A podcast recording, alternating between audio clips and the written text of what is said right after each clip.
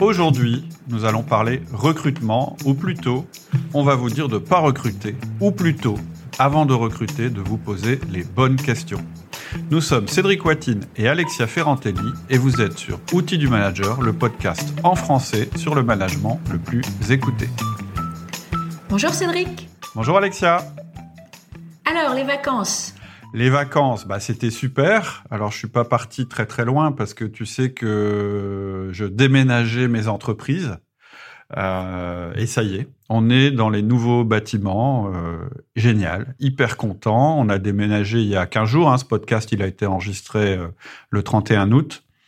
Et puis ça s'est super bien passé. Chacun a contribué. Enfin, j'ai vraiment trouvé qu'on avait des équipes euh, très très très soudées qui ont participé puis qui sont très très heureuses de, débarquer euh, dans ces nouveaux locaux tout neufs qu'on a fait construire pour l'occasion. Euh, et puis tu sais hein, ce que je pense du, du manager. Je pense que son rôle c'est de mettre les outils à disposition pour que ses équipes euh, puissent performer. Bah là, on a un outil formidable. Maintenant, il va falloir performer. Ça va être leur job euh, de continuer à développer l'entreprise, etc.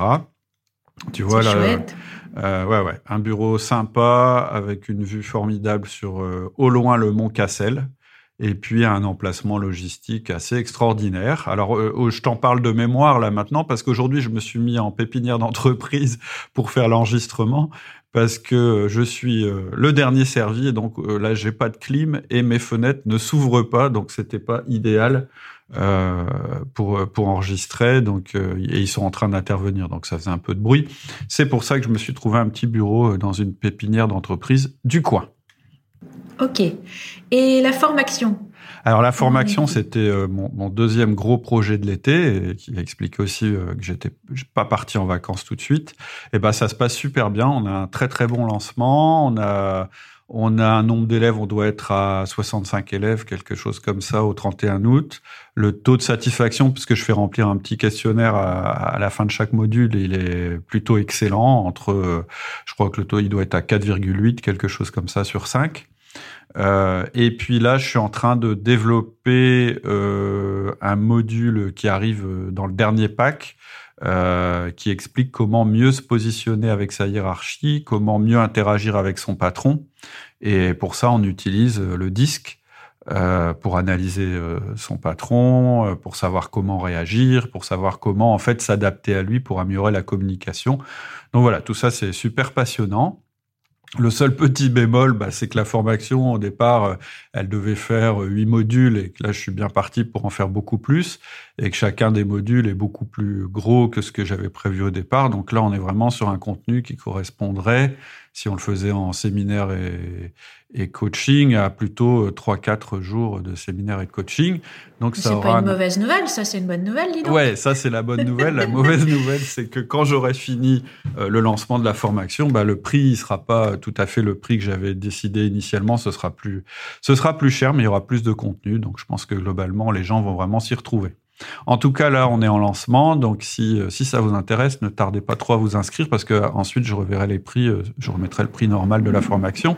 Euh, le, prix de lancement reste celui que tu avais prévu au départ, par contre, même si tu es en train ah oui, de d'élargir le contenu. Ouais, je m'étais engagé à, à, garder ce prix de lancement, donc je le garde, c'est-à-dire que les gens qui sont en formation actuellement, eh ben, bonne affaire pour eux, ils vont avoir une, forma, une formation plus large que ce qui était prévu, et puis ceux qui s'inscrivent d'ici à ce que je je clôture le lancement, bah, ils bénéficieront aussi de ce prix-là. En fait, je vais rester en lancement tant que j'ai pas finalisé tous les modules. Et là, il me reste quelques modules à faire. Donc, pour l'instant, euh, voilà, on est à un prix qui représente pas du tout la valeur réelle euh, du produit, mais c'est normal, c'est un lancement.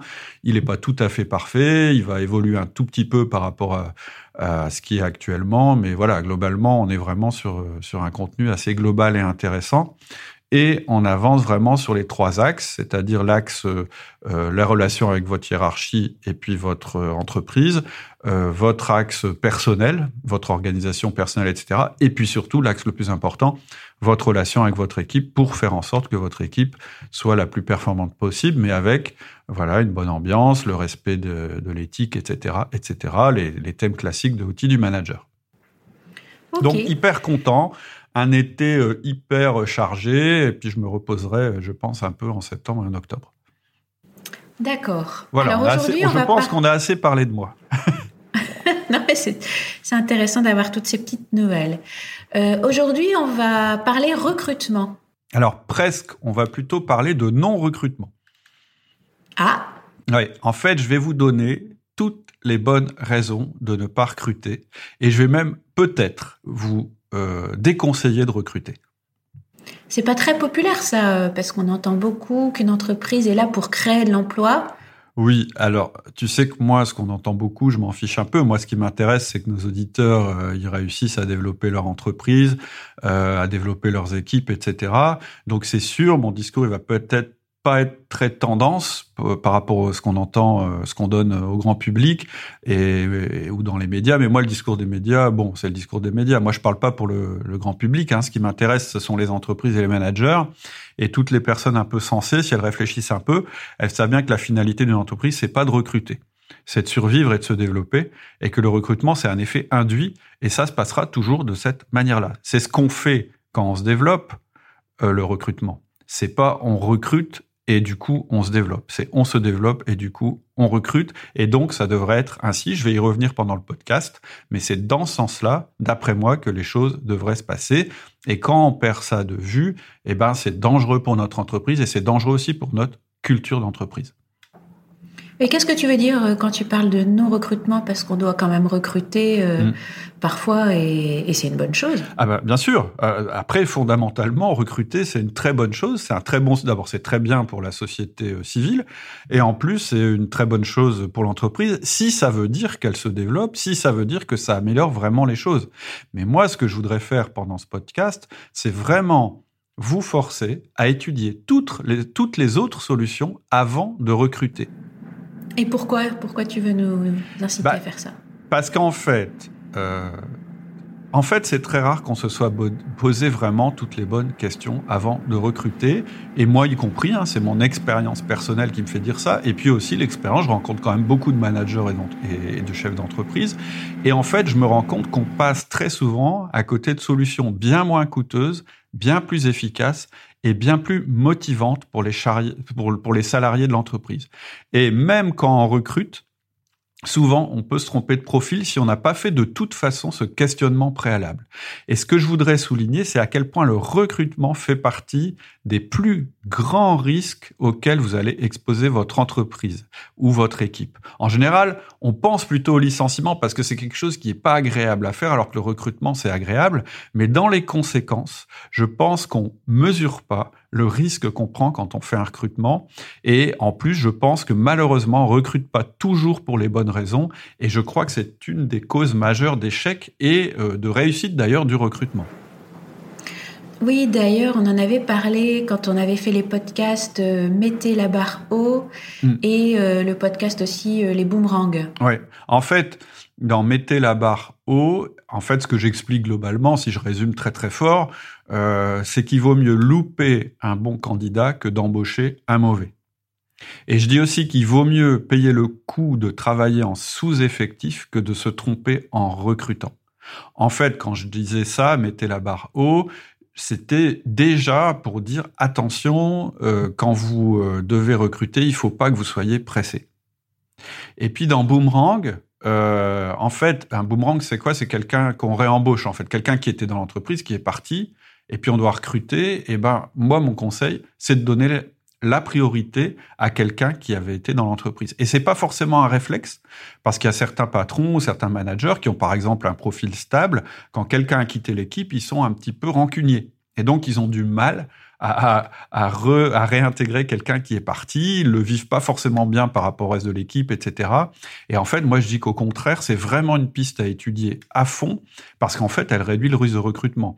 Pourquoi ça réduit le risque de recrutement? Bah, En fait, quand vous re-recrutez, c'est-à-dire quand vous recrutez quelqu'un qui est parti, vous savez qui vous recrutez. Alors que quand vous recrutez quelqu'un vous voilà qui, qui, fait partie des candidats classiques, vous savez pas du tout en réalité qui vous recrutez. Même si vous avez un super processus de recrutement, le taux d'échec il reste très très élevé. Donc là, on va pas parler du processus de recrutement, on va parler de ce qu'il faut se poser comme question avant de recruter. En fait, tu veux faire du préventif. C'est ça. En fait, ce que je veux, c'est que vous posiez réellement, mais vraiment, les questions que je vais vous poser, il faut que vous les posiez.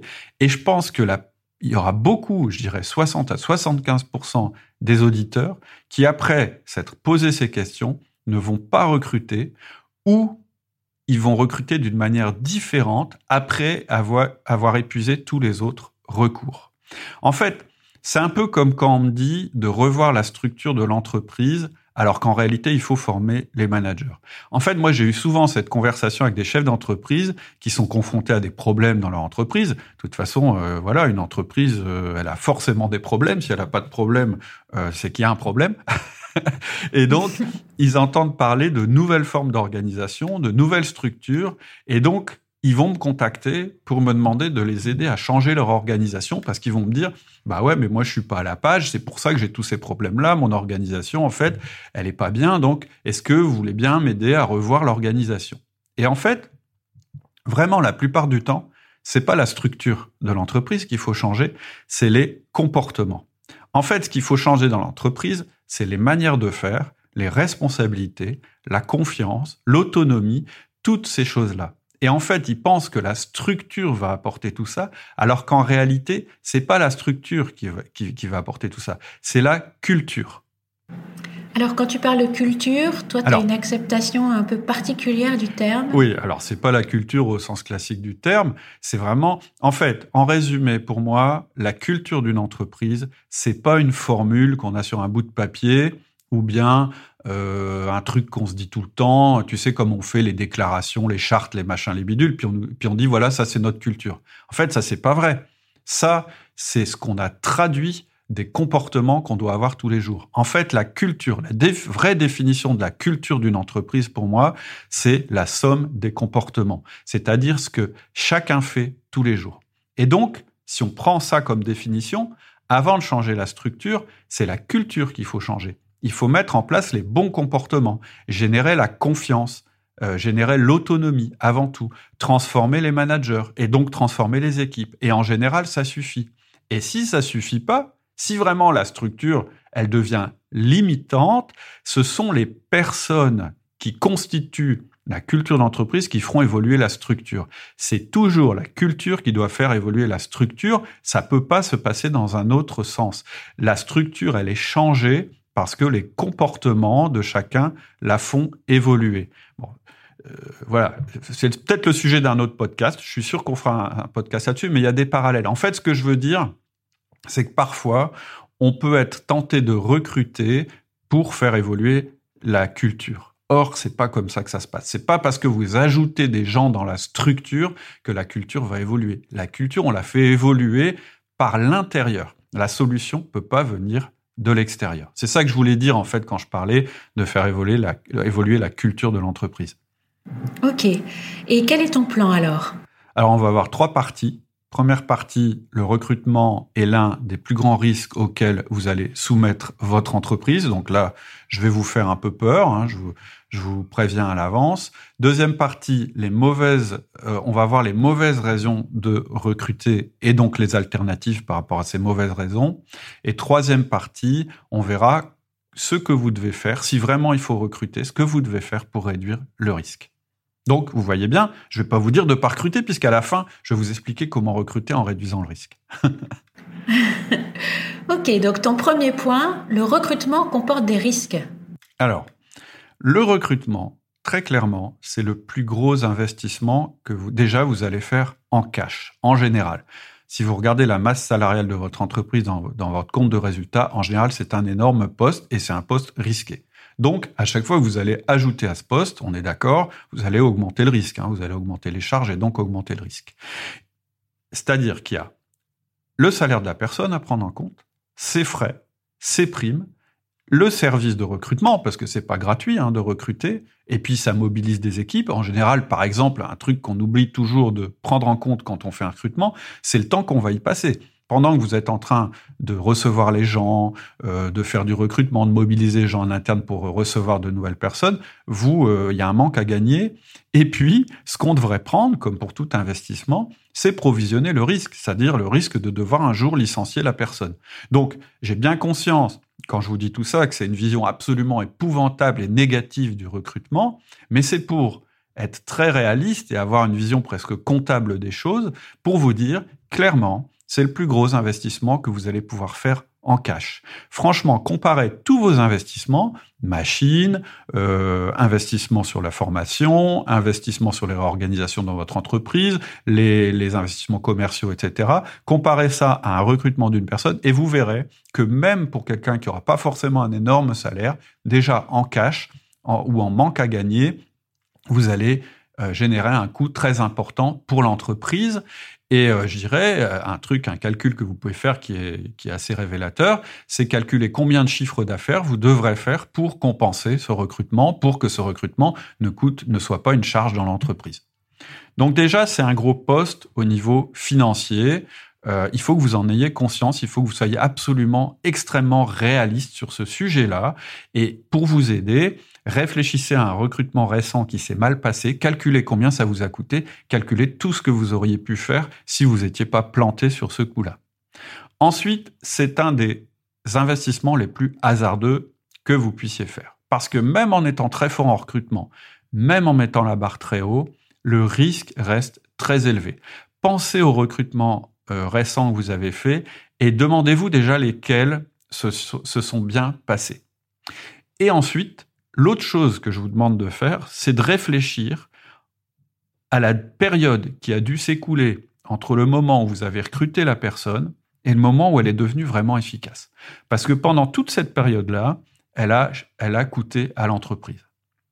Donc déjà, deuxième chose, donc première chose, c'est un investissement qui n'est pas ponctuel, qui est très élevé et qui est hasardeux.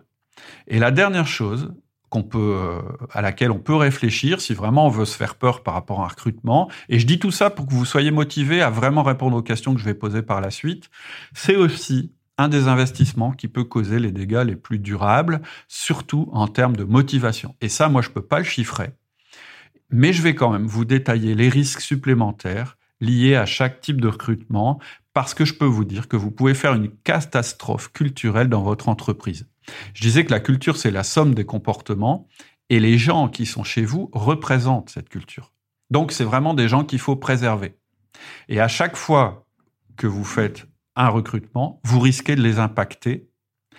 Et je dirais que ce sont les personnes importantes. Souvent, quand on fait un recrutement, la personne qu'on vient de recruter devient la plus importante à nos yeux, tellement on a envie que ça réussisse et tellement on fonde d'espoir sur cette personne. Et le risque, c'est d'oublier les autres personnes, celles qui sont là depuis le début et celles qui font tourner la boutique. Et donc, dernier point pour vraiment vous mettre en garde par rapport au recrutement, en cas d'échec, si vous vous plantez sur un recrutement, ça va être encore plus difficile de recruter. Parce que plus vous aurez d'échecs en recrutement, plus ça va être difficile d'intégrer des gens par la suite. Et ce sera aussi très difficile de changer de solution. Donc, c'est pour cette raison-là que moi, je, vous je préconise d'étudier toutes les solutions à votre disposition avant de recruter. Et peut-être qu'après, vous recruterez quand même, mais vous recruterez peut-être un autre profil et vous recruterez peut-être pour des raisons différentes. Ok. Bon, je vous ai fait un euh, peu peur, oui. mais c'est exprès. C'était un peu pour attirer votre attention. Oui, oui, mais c'est intéressant hein, en effet de mesurer tout ça. Hmm. oui, parce qu'on ne s'en rend pas compte. C'est pas, non, non, pas intuitif. Rend pas compte. Hmm. Ouais. On en vient, et c'est vrai qu'on voit plutôt le recrutement comme quelque chose de super positif, qui fait plaisir, etc. c'est pas mal de prendre conscience euh, euh, bah, de tous ces aspects que tu viens d'évoquer. Tout à fait. Et je pense qu'on prendra d'autant plus de plaisir et d'intérêt à un recrutement une fois qu'on aura bien mesuré ça et une fois qu'on aura bien étudié euh, la bonne manière de le faire. Et puis, ce que je voudrais dire, c'est qu'on peut prendre énormément de plaisir à étudier toutes les autres solutions, à les mettre en œuvre. Et là, on en arrive du coup à ton deuxième point. Quelles mhm. sont les mauvaises raisons de recruter? Alors, ce que je te propose, c'est qu'on liste euh, les raisons pour lesquelles on recrute officiellement. Et puis ensuite, je te listerai les raisons officieuses. C'est-à-dire que, euh, et là, je vous demande d'être vraiment honnête dans votre réflexion. Souvent, quand quelqu'un vient vient me dire tiens bah là je recruterais bien hein, que ce soit quelqu'un chez moi ou, ou en dehors de l'entreprise parce qu'il me consulte il me présente une raison et puis quand je creuse je me rends compte qu'en fait il y a plein d'autres motivations qui sont complètement différentes de la raison euh, initiale En général, il y a quatre raisons officielles pour un recrutement euh, tel qu'on l'annonce ou tel qu'on croit, la raison pour laquelle on croit qu'on recrute. Première raison, remplacer un départ. Ça, c'est classique. Ah, bah, il y a machin qui nous quitte, donc on va le remplacer. Comme si c'était une évidence. Première raison, logique, hein, euh, bah, j'avais 10 personnes, il y en a un qui s'en va, il euh, faut que je revienne à un effectif de 10. Ça paraît bête, mais souvent, on fait ce raisonnement-là naturellement. Deuxième raison, faire face à la croissance. On grossit en termes d'activité, faut de nouvelles personnes. Logique, parce qu'on s'en sort moins. Troisième raison, qui peut d'ailleurs être liée à la première, on est débordé, on s'en sort plus, les collaborateurs viennent me voir, patron, je m'en sors plus, c'est pas possible, j'ai trop de travail, etc.. Bon, bah, donc on va recruter. Et dernière raison, apporter du sang neuf pour s'adapter. On n'arrive pas à se développer, ou bien on n'est pas adapté au marché, ou bien il y a des nouvelles technologies, ou bien les choses évoluent, ou bien aujourd'hui c'est plus comme ça qu'on fait le business, donc euh, voilà. Eh ben, il nous manque des compétences, il nous manque des techniques, ou il nous manque des bons managers. Donc, on va faire rentrer du sang neuf dans l'entreprise pour euh, pour pouvoir compenser ça. Logique. Et ça, c'est un truc qu'on entend très très souvent. Ça, c'était. Alors ça, oui. Mais toi, tu nous dis, ça, c'est les raisons officielles, mais bien souvent, il y a des raisons euh, officieuses, euh, non avouées, secrètes ou inconscientes, même à la limite, hein, pas très très euh, conscientisées. En tout cas, intérieures. Ouais, d'accord. Alors, c'est quoi, d'après toi, ces, ces fameuses raisons? Alors. Mauvaises raisons? bah, en fait, c'est les quatre raisons dont il faut se méfier. Elles sont pas forcément mauvaises, mais déjà, il faut en avoir conscience. En réalité, la première raison, c'est que inconsciemment, on crée dans notre euh, entreprise un système de remplacement automatique ou le droit à recruter. C'est-à-dire que c'est un peu ancré dans la tête d'un manager que si quelqu'un euh, quitte son service, bah, il a un droit à recrutement.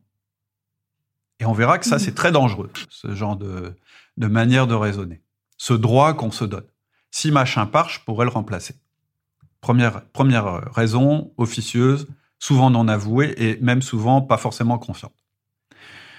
Deuxième raison, on recrute parce qu'on n'a pas fait notre boulot. On n'a pas fait notre boulot de focalisation sur la valeur ajoutée. Il faut savoir qu'une entreprise, j'en ai déjà parlé quand on a parlé de la délégation, euh, quand j'expliquais que quelquefois on peut se dire bah non je peux pas déléguer parce que mes équipes sont déjà débordées. Quand on fait ça, on bloque un système de l'entreprise qui est très sain, qui est en fait la purge des, des, tâches à non-valeur ajoutée. La manière dont une entreprise évolue, c'est qu'elle se concentre de plus en plus sur les tâches à valeur ajoutée et donc elle élimine les tâches à non-valeur ajoutée. Et donc, mmh. si on recrute plutôt que de faire ce boulot-là, on garde toutes les tâches à non-valeur ajoutée dans l'entreprise. On bloque le processus. Deuxième mmh. raison, on n'a pas fait notre boulot de focalisation sur la valeur ajoutée. Troisième raison, extrêmement répandue, on ne croit plus dans nos collaborateurs. Et quatrième raison, on croit au Deus ex machina ou la magie du, du providentiel. Alors, qu'est-ce que c'est le Deus ex machina? Eh ben, on va voir ça dans le prochain épisode.